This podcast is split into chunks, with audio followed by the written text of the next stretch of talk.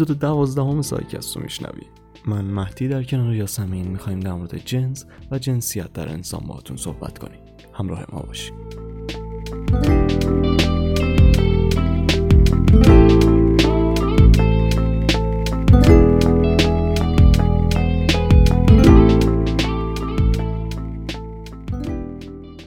این دفعه قصهمون رو با بازی های المپیک سال 1988 شروع کنیم. به قهرمان اسب سواری اسپانیایی ماریا پاتینیو گفتن که باید قبل از شروع مسابقه توی آزمایش تعیین جنس شرکت کنی. خب هم واسه ماریا هم واسه همه کسایی که میدیدنش کاملا واضح بود که ماریا یک زن کامله. از ویژگی های ظاهری که می‌دیدن از ماریا می‌دونستن که اون یک زنه. اما چه اتفاقی افتاد؟ روز مسابقه راهش ندادن چرا؟ چون آزمایش گفته بودش که ماریا یک کروموزوم ایگرگ داره. خب یعنی نمی‌تونستن به عنوان یک زن قبولش کنن. مگه ما ویژگی های ظاهری ماریا رو ندیده بودیم و نمی‌دونستیم که اون زنه؟ پس چه اتفاقی افتاده بود؟ خب راستش اتفاقاتی مثل این باعث شدش تحقیقات به سمت این برن که مفهوم جنس و جنسیت رو مشخص کنن. بگن حد و حدود مسائل بیولوژیکی کجاست؟ ما چه معیاری داشته باشیم برای تعیین هویت جنسی افراد و جنسیت اونها؟ تازه از اینم بگذریم. تمایلات جنسی آدم ها چطوری شکل می‌گیره و مسائلی از این قبیل. در این اپیزود قرار راجع به روانشناسی جنس و جنسیت صحبت کنیم. همراهمون باشید.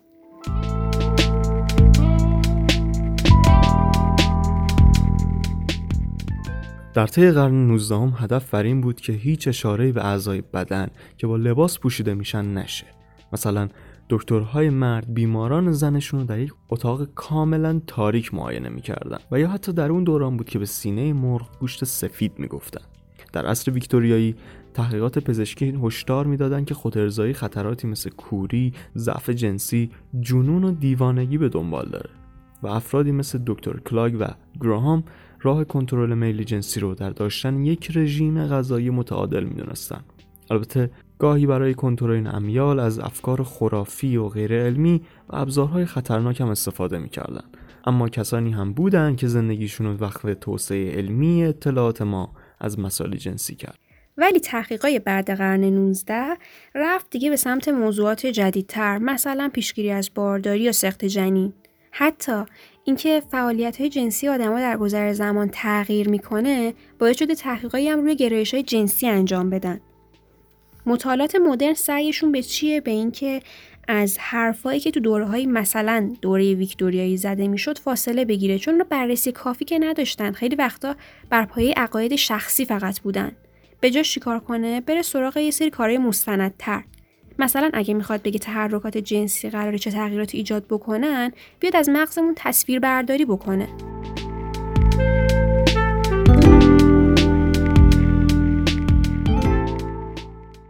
دو تا واژه داریم. جنس و جنسیت که به خاطر نزدیکی لفظی که دارن بعضی وقتا اشتباهی به جای هم استفادهشون می‌کنیم. در حالی که مفهومشون کاملا متفاوته. مفهوم جنس عموما به تفاوت بین زن و مرد به لحاظ داشتن آلت تناسلی مردان و زنانه اطلاق میشه یا فعالیت جنسیشون مثلا خودارضایی و نزدیکی. از اون طرف کلمه جنسیت رو داریم. در برگیرنده صفات روانی و فرهنگی اجتماعی که ما معمولا به یک جنس نسبت میدیم. جنس و جنسیت هر کدوم ابعاد مختلفی دارن. خلاصش کنیم جنسیت یه مفهومه روانیه و جنس یه مفهوم جسمانی. اینم خیلی مهمه که هویت جنسی ما یعنی خودمون رو متعلق به کدوم جنس زن یا مرد می‌دونیم در چند سال اول زندگیمونه که شکل می‌گیره. یعنی چی؟ یعنی اینکه نسخه ها و انتظارات تعریف شده از نظر فرهنگی و اجتماعی در مورد افکار احساسات و اعمال زنان و مردان تا حد زیادی قبل از اینکه آگاهانه از اونها آگاهی داشته باشیم شکل گرفتن. با این حال موارد تاثیرگذار بسیاری هم در بزرگسالی وجود داره. نتیجه چنین باورایی تولید کلیشه های جنسیتیه. مثلا از مرد انتظار میره که مستقل و پرخاشگر باشه و همه چیزو به دست بیاره؟ در مقابل از زن انتظار میره وابسته باشه آروم باشه احساساتی باشه و طبیعتا علاقمند به کودکان باشه. یه وقتایی هم خب لازمه از این کلیشه ها خلاص بشیم. اون موقع چیکار کنیم؟ خب یه راهش توی مفهوم آندروژنی نهفته شده. آندروژنی از دو کلمه آندرو به معنی مذکر و ژنی به معنی مؤنث تشکیل شده. که میگه می‌تونیم مردانگی و زنانگی رو ترکیب کنیم. یعنی مثلا هم مردان و هم زنان می‌تونن احساسات آرام یا پرخاشگر رو تجربه کنن. و دیگه بعضی افعال و رفتارها رو مختص به یک جنس نمی‌دونه. یه لحظه همینجا وایسیم. تعداد مفاهیمی که باید بدونیم زیاد شدن. جنس، جنسیت، هویت جنسی. به نظرم یه ذره این ستا رو از هم تفکیک بکنیم برامون بهتر جا بیفته. پس بریم سراغ داستان یک کیس استادی روی آقای به نام جان. آقای جان تو سال 1963 به همراه برادر دوقلوش با جنس مرد و جنسیت مردانه به دنیا میاد. طی عمل ختنه که روش انجام میشه متاسفانه روی دستگاه تناسلیشون آسیب بازگشت ناپذیری انجام میشه. و مجبور میشه باقی زندگیشو تحت, تحت جنس مؤنث ادامه بده. جان قصه ما که کم بزرگتر میشه و میره مدرسه می‌بینه که اصلا به فعالیت های دخترونه و فعالیت هایی که مربوط به جنس مؤنثن هیچ علاقه ای نداره و خودشو جدا از همه دخترای همسن سالش می‌بینه. باقی دخترها و همسن سالاش هم اونو اذیت می‌کنن و مسخره می‌کنن. چون شبیه بقیه دخترها نبوده. این حس که نه دختره و نه پسر. از فشارهای روانی که روش به وجود میاد تصمیم به خودکشی می‌گیره اما موفق نمیشه. پدر مادرشون رو مطلع می‌کنن که داستان از چه قرار و چه اتفاقاتی افتاده. نقل قولی از جان هست که میگه یه لحظه همه چی واسه من روشن شد.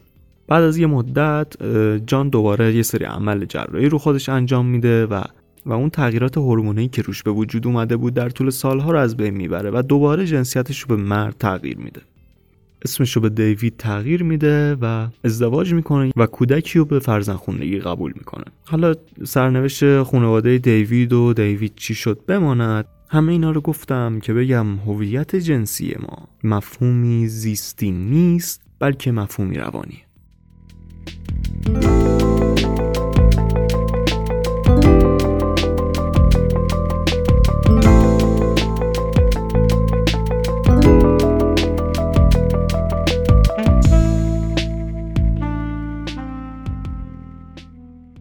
بارسترین تفاوت زیستی که بین دو تا جنس مرد و زن وجود داره آناتومی جسمیشونه.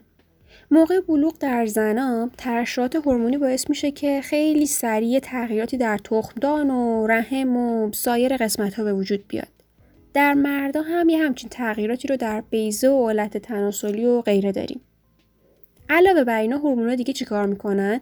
خصوصیات ثانویه جنسی رو به وجود میارن مثلا در مردم موی صورت رشد می‌کنه. در زنها سینه ها بزرگ میشن و یه سری از تغییرات دیگه که همش به خاطر هورمون هاست. علاوه بر این تفاوت های زیستی یه سری تفاوت های روانی جنسی هم داریم که روی رشد شناختی و شخصیتی ما تاثیر می‌ذارن. آخرین تحقیقات یافته های جالبی رو از ترکیب روانی زیستی این تفاوت ها در دریافت اطلاعات بصری نشون دادن. با اینکه روند این کسب اطلاعات اکثرا مشابهه اما به طور خاص زنان توجه بیشتری به حالات چهره دارن و راحتتر تماس چشمی برقرار می‌کنن. تفاوت جسمی و روانی این دو جنس باز یه سری کلیشه جدید ایجاد می‌کنه. این دفعه توی نقش های جنسیتی ما. کودک از دو سالگی به لطف اطرافیانش یعنی اجتماع و فرهنگ در معرض یه سری محدودیت ها بوده. یعنی با مشاهده یا حتی تنبیه و تشویق میره تو قالب از پیش شده فرهنگی که داخلشه برای حالتهاش، رفتارش، اعمالش، حتی خصوصیات شخصیتیش. مثلا اینکه زنها و مردا رو هدایت می‌کنن به سری مشاغل خاص. اینم حتی برمیگرده به همین نقشای جنسیتی وابسته به فرهنگ.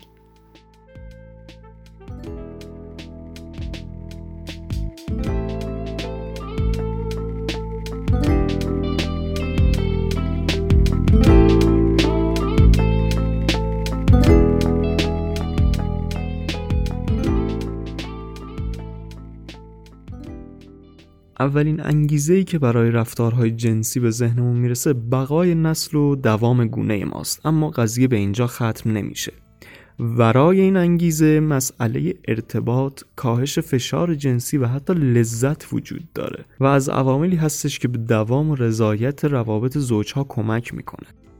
جالبه بدونید شاید به طور کلی تحریکات جنسی و به دنبالش پاسخهای جنسی زن و مردا مشابه باشه ولی قطعا تفاوتهایی تو نحوه بروز این پاسخها وجود داره. در واقع یک الگوی دایره کلی داریم که مراحل مختلفی داره از تحریک تا اتمام برانگیختگی و هنوزم محققا در حال بررسی تفاوت‌های بین زن و مرد توی این چرخه هستن. حالا رفتارهای جنسی کی بروز پیدا می‌کنن؟ وقتی به لحاظ جنسی به کسی جذب بشیم چی میشه که یه سری به افراد همجنس خودشون جذب میشن؟ یه سری ها به افراد غیر همجنس. درک ریشه گرایش های جنسی یکم سخته. اکثر پژوهش ها میگن احتمال مسائل زیستی و ژنتیکی این وسط تاثیر خیلی بالایی دارن. البته در کنارش عوامل محیطی هم نقش دارن. با وجود اینکه تحقیقات در این زمینه هنوز ادامه داره ولی خب کسایی هستن که با باورهای عامه و داستانه خرافی می‌خوان به یه اندیشه کلی برسن. این مسئله فقط باعث تعصبات جنسیتی نمیشه. حتی باعث میشه ما در افرادی که گرایش های جنسی متفاوت دارن مثلا گرایش به هم جنس افسردگی ببینیم استراب ببینیم حتی میل به خودکشی داشته باشن.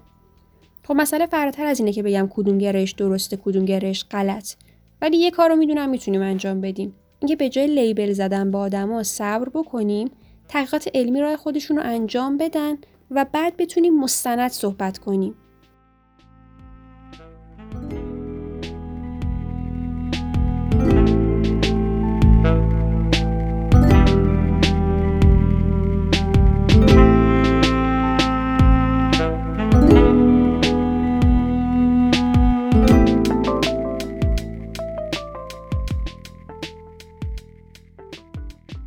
اینکه ترجیحات آدم ها در فعالیت های جنسیشون متفاوته کاملا واضح اما بعضی هستن که رفتارهای جنسی عجیب و غریبی دارن. یه وقتی این رفتارها بین دو تا انسان بالغ اتفاق میفته و تا اینجاش مشکل خاصی نیست. مگر اینکه که با آسیب و رنجی همراه باشه.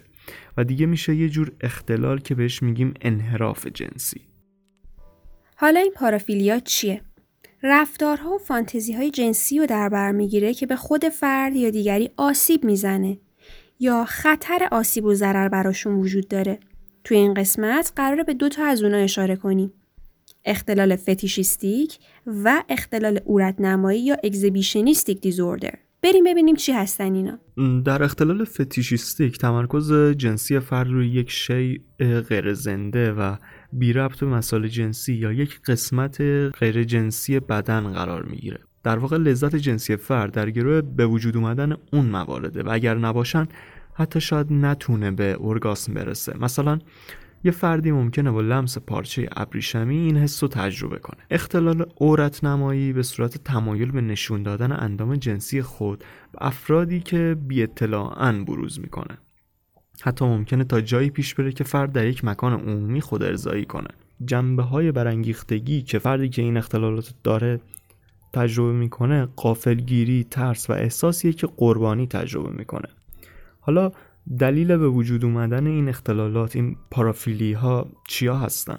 خب راستش توضیح علتشون کار ساده ای نیست. اصلا این ویژگی اختلالات روانیه که چند بودیان مجموعی از عوامل زیستی روانی اجتماعی با هم اثر می‌ذارن. در مورد انحرافات جنسی هم می‌تونیم بگیم عوامل زیستی مثل تروماهای مغزی مثل مسائل هورمونی یا حتی اعتیاد به الکل خیلی می‌تونن موثر باشن. از اون طرف یه سریا مثل روان تحلیلیا میگن ریشه همچین اختلالاتی در رفتارهای جنسی نامناسب تو زمان بچگیه. ولی مثلا اگه از یه رفتارگرا بپرسی میگه اینجا حرف یادگیری و شرطی شدنه. یا یکی رو دیده یا یاد گرفته یا اصلا بحث تقویت و اینا بوده. مثلا استرابتو کم می‌کرده تو هم به این کار ادامه دادی. برعکس علتهاش درمانش تقریبا مشخصه. می‌دونیم که به افرادی که چنین اختلالاتی دارن باید کمک کنیم تا راه صحیح برطرف کردن نیاز جنسیشون رو پیدا کنن. مثلا شاید یکی بلد نباشه با دیگری ارتباط برقرار کنه و واسه همینم هم هست که از راه دیگه استفاده می‌کرده. برای همچین فردی گروه درمانی شاید مفید باشه تا مهارت های اجتماعیش رو گسترش بده. در مقابل انحرافات جنسی یه سری مشکلات در روابط جنسی هستن که شایع بهشون میگیم اختلال در عملکرد جنسی. اینجا هم بازی مجموعی از عوامل زیستی روانی و اجتماعی اثرگذارن. اصلا می‌دونیم که یه بخش عمده برانگیختگی جنسی برمیگرده به مسائل زیستیمون. به نظرم این حرف اصلا رومانتیک نیست. دقیقا خیلی ها مثل تو فکر می‌کنن ولی من دارم از یه واقعیت حرف می‌زنم. باید بدونیم یه بخش زیادی از برانگیختگی جنسی برمیگرده مسائل زیستی. از های جنسی بگیر تا مصرف الکل، سیگار، یه سری مواد و داروها و حتی استرس می‌تونن روی چرخه عملکرد جنسیمون اثر بذارن. محرک های جنسی یه چرخه از تغییرات عصبی و حتی تغییراتی توی گردش خونمون ایجاد می‌کنن که نتیجهش میشه اثرگذاری روی فعالیت های جنسی ما. عوامل روانی هم خیلی با سیستم عصبی و حتی گردش خون ما درگیرن. اینکه فرد بتونه استرابش رو در رابطه جنسی کنترل کنه. مثلا از این لحاظ که تونسته فرد مقابل رو راضی نگه داره یا نه خب اعصابش آرامش بیشتری پیدا می‌کنن و گردش خونه بیشتری به سمت اندام های جنسی شدایت میشه. به جز عامل زیستی و روانی عوامل فرهنگی اجتماعی هم همیشه روی چگونگی روابط جنسی سایه میندازن چیزایی مثل سن شروع رابطه جنسی خیلی تحت تاثیر اقتضای تاریخی و بین نسلی یک جامعه است حتی ممکنه یه وقتایی این انتظارات جامعه به سمت استانداردهای دوگانه پیش بره مثلا مرد رو تشویق کنه به رفتار جنسی و زنها سرکوب بشن گفتیم افراد ممکنه در روابط جنسی خودشون مشکلاتی رو تجربه کنن که ممکنه ریشه زیستی، روانی یا حتی ترکیبی از اونها رو داشته باشه. خب در چنین مواقعی می‌تونن از تراپی استفاده کنن. این درمان و تراپی که ازش حرف زدیم از اول رایج بوده؟ نه. در دهه 50 و 60 میلادی رفتارگرها بر این باور بودند که اختلالات عملکرد جنسی ریشه در کودکی داره. پس آموخته شده است. تا اینکه انتشار و شناخته شدن مطالب دو شخص به اسم مستر و جانسون درباره ناکفایتی جنسی انسان توجهات رو برد به سمت درمان مسائل جنسی اصلا خودشون یک مدل و برنامه برای این عملکرد ارائه کردن این مدل بر پایه چهار از صورت میپذیره. اولیش relationship focus ه یعنی با تمرکز بر روی رابطه دو فرد. برخلاف باقی تراپیا که بر افراد تمرکز دارن بر individual ها تمرکز دارن این مدل بر روابط میان دو نفر تمرکز داره و برای جلوگیری از مقصر دونستن یکی از اعضا هر شریک عاطفی به یک اندازه تاثیرگذار و درگیره.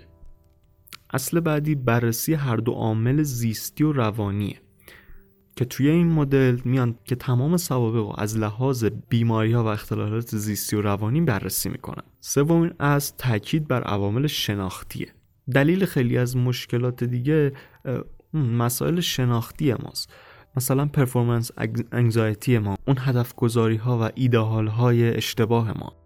خب توی این قضیه تراپیست میاد دوباره اینها رو بررسی می‌کنه اینها رو دوباره بیان می‌کنه و از نو پایه‌ریزیشون می‌کنه. اصل آخر هم یک سری تکنیک های خاص رفتاریه که اون زوجها در طی یک زمان معینی یک سری تکالیف و انجام بدن و و به حدی از ارتباط و تبادل اطلاعات برسن تا جایی که هیچ هدف و هیچ تقاضایی بینشون نباشه. و به بیشترین لذت خودشونو برسونن حالا که در حال گوش دادن به این اپیزود هستید فرصت خوبیه که این نکته بهداشتی رو یادآوری کنیم. بیماری های مقاربتی بیماریهایی هستن که از راه روابط جنسی منتقل میشن. از ایدز و هپاتیت تا بیماریهایی که حتی اسمشون هم تا حالا نشنیدیم. پس اگه از لحاظ جنسی فعال هستید، حتما آزمایش های مربوط به این موارد رو در نظر داشته باشید و موارد بهداشتی رو رعایت کنید. اعمال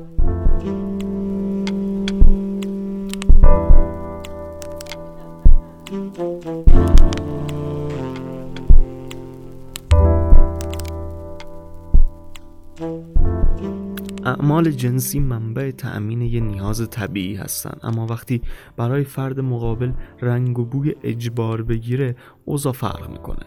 و اینجاست که یک تروما تجربه میشه. در این بخش قرار یه نگاهی بندازیم به نیمه تاریک تمایلات جنسی انسان. قربانی سازی جنسی و بعد هم یکم در مورد ارتباط جنسی صحبت می‌کنیم.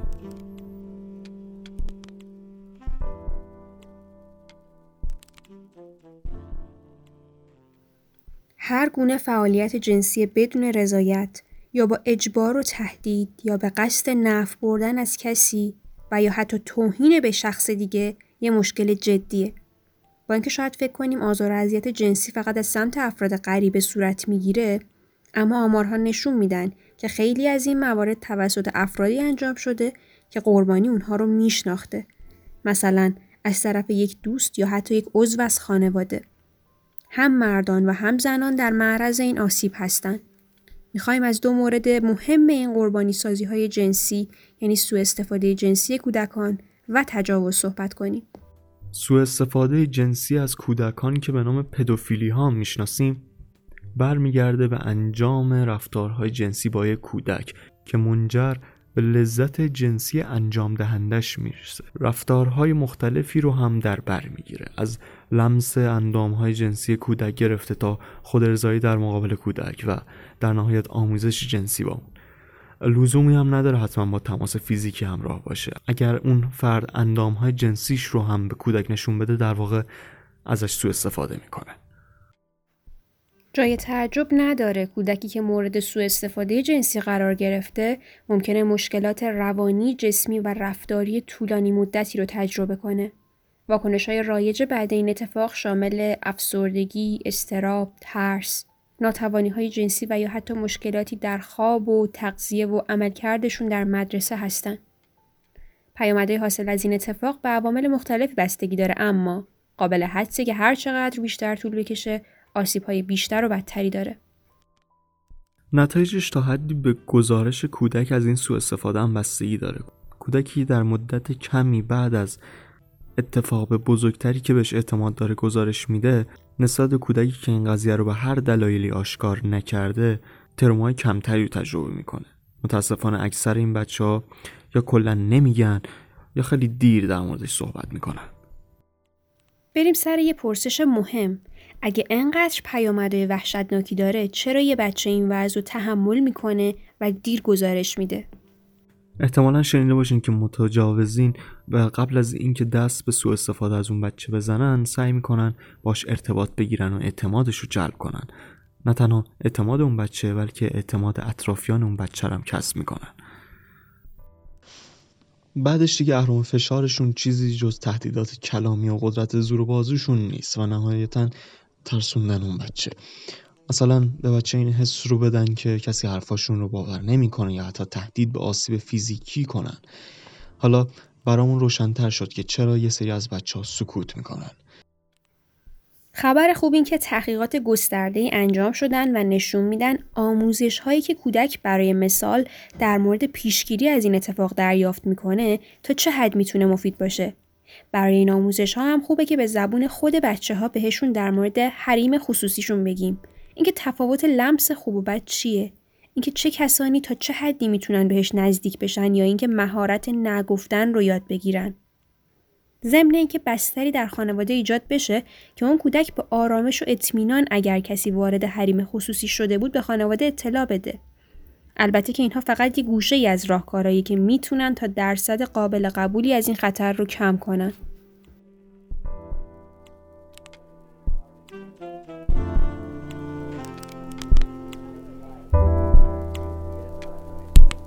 احتمالا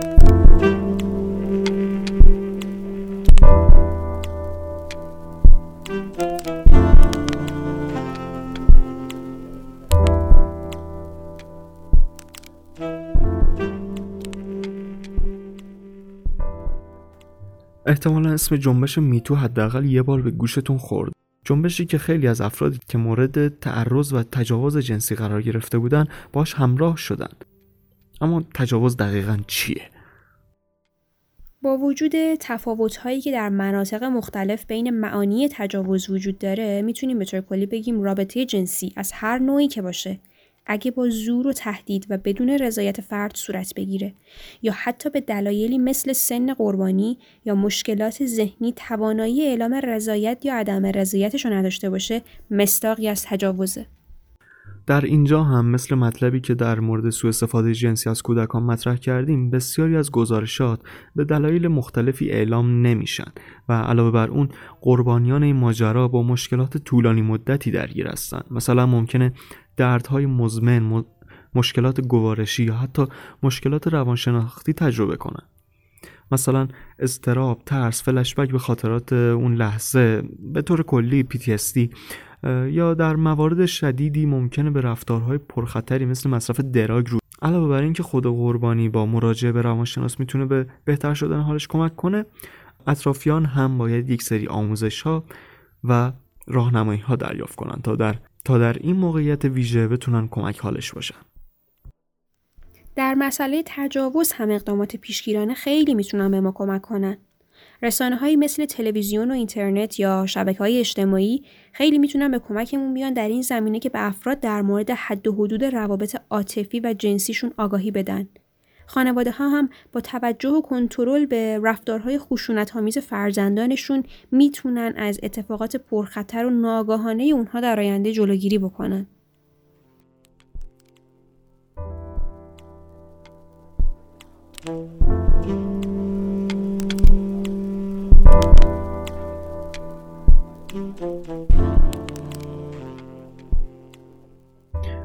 تا حالا شنیدین که میگن نحوه ارتباط برقرار کرد. زنها و مردها به قدری متفاوته که انگار دو تا سیاره مختلفن. حتما یاد اسم اون کتاب مردان مریخی و زنان ونوسی افتادید. به هر حال یه سری تفاوت ها بین زن و مرد وجود داره که می‌تونیم بگیم ممکنه منشأش تجربه هاشون در محیط باشه یا به خاطر خصلت هایی که در بین جنسیت ها متفاوته. البته البته تحقیقات نشون میدن که این تفاوت خیلی ناچیزن و اینطوری نیست که در بین همه زنها و مردها دیده بشن. یه چند تا مثال هم از این تفاوت ها نام ببریم. به طور کلی مردا برای این صحبت می‌کنن که اطلاعات رو به اشتراک بذارن یا قدرت و تسلطشون رو نشون بدن یا مثلا ثابت کنن که استقلال دارن. در مقایسه با مردا خانم‌ها هم واسه این صحبت می‌کنن به طور کلی که با کسی ارتباط بگیرن یا صمیمیت و نزدیک بودنشون رو نشون بدن به هر حال برای بقا زن و مرد احتیاج دارن با هم ارتباط بگیرن. چطوری میشه جملاتی از این دست که تو اصلا منو نمی‌فهمی کمتر بشنویم. قدم اولش همینه که تفاوتهای همدیگر رو درک کنیم و این تفاوت به این معنا نیستش که کدوممون کار درست و کدوممون کار غلط رو انجام میدیم. حالا بعد به این مرحله می‌رسیم که از این پذیرش هم عبور کنیم و سعی کنیم یه وقتایی از دید طرف مقابلم قضیه رو نگاه کنیم تا به درک متقابل بهتری برسیم. ها خب حالا که داریم میگیم یه سری تفاوت ها وجود داره اوضاع روابطمون چطور پیش میره بالاخره این رسیدن به درک متقابل کار ساده ای هم نیست قطعا کار راحتی نیست. اصلا رابطه مدیریت می‌خواد. یه پارامتر اصلیش هم همینه که بتونیم اختلافا و تعارضا رو مدیریت کنیم که اگه مدیریت خوبی داشته باشیم نتیجهش میشه دوام رابطه و رضایت از اون.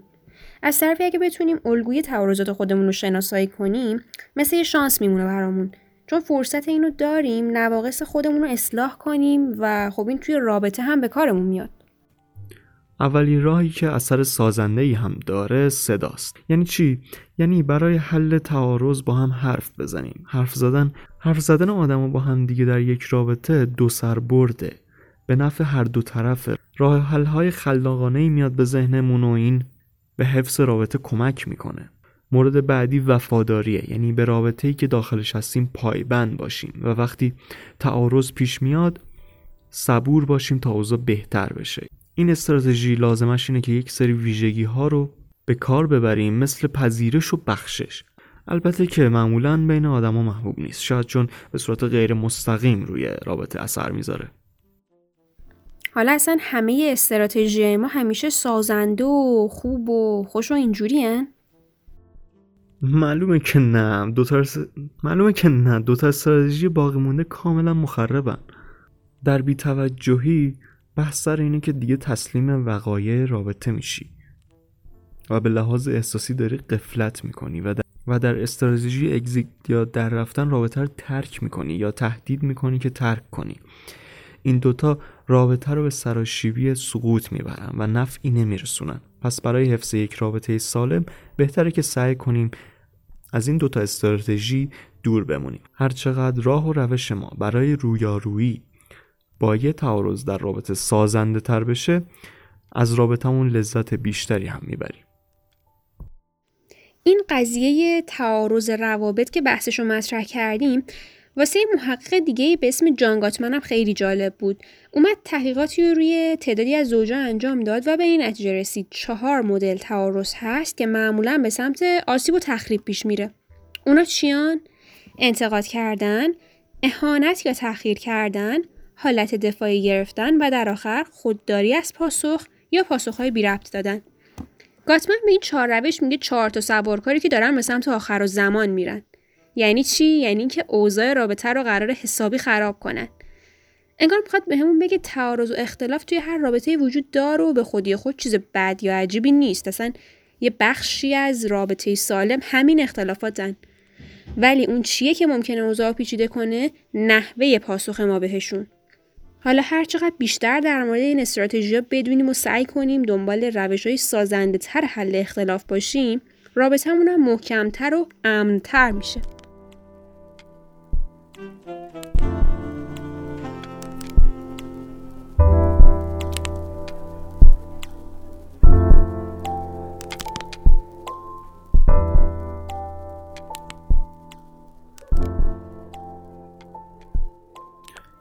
یکم بحث تعارض و اختلاف روابط رو بیاریم جلوتر بپرسیم. شما وقتی با اختلاف جنسی یا سایر اختلافات روبرو میشید چطوری رفتار می‌کنید؟ منفعلید پرخاشگرید یا قاطع؟ در این بخش قرار فرق این ستا رو مشخص کنیم تا کمکی کنه که مدل پاسخگویی خودمون به یه اختلاف رو بشناسیم و مهارت های حل جرأتمندانه اختلاف رو توی خودمون تقویت کنیم. با رفتار منفعلانه شروع کنیم که یعنی مثلا حتی وقتی حق با منه هیچ حرکتی نزنم.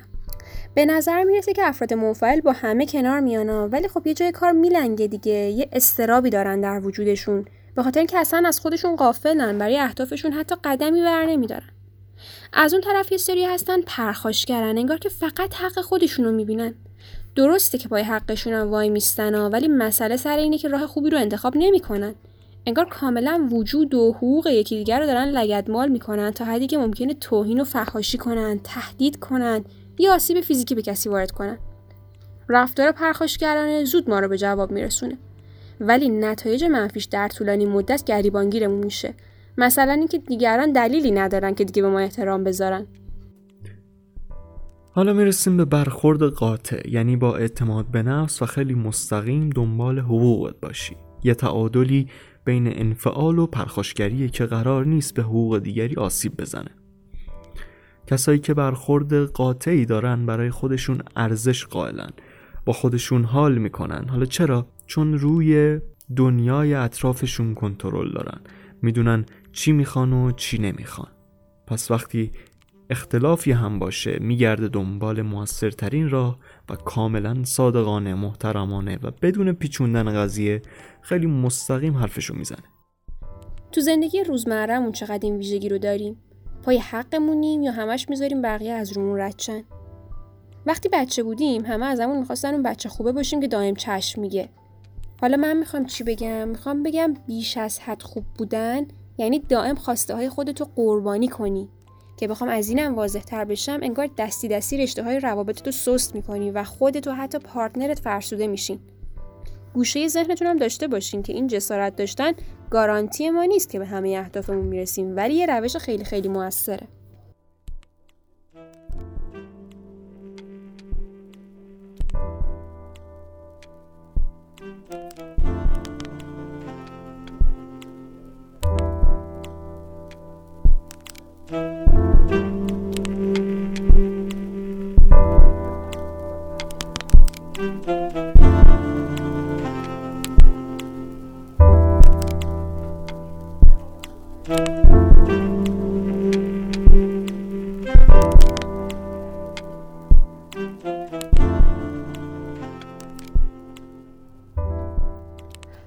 میگه وقتی که با انسان دیگه روبرو میشید اولین تشخیصتون زن یا مرد بودن اون فرده و طبق عادت این کار رو با اطمینان کامل انجام می‌دید.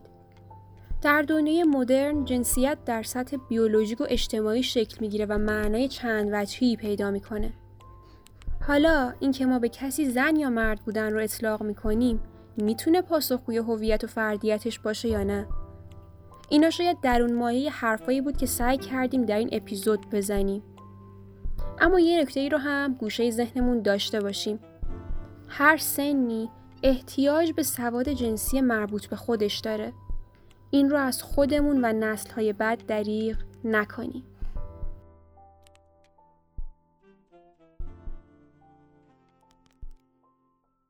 و پایان اپیزود دوازدهم سایکست رو شنیدین اطلاعات تکمیلی این اپیزود رو می‌تونید توی اینستاگرام، تلگرام و توییترمون دنبال کنید حتما به ما feedback بدین حتما به ما نظراتتون رو بگین چون به ما کمک می‌کنه که کارمون بهتر بشه.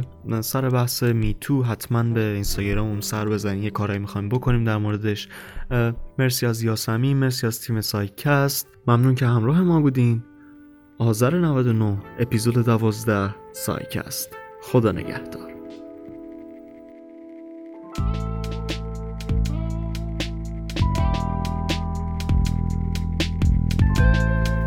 یادم رفت ما رو به دوستاتون معرفی کنید جدی میگم معرفی کنید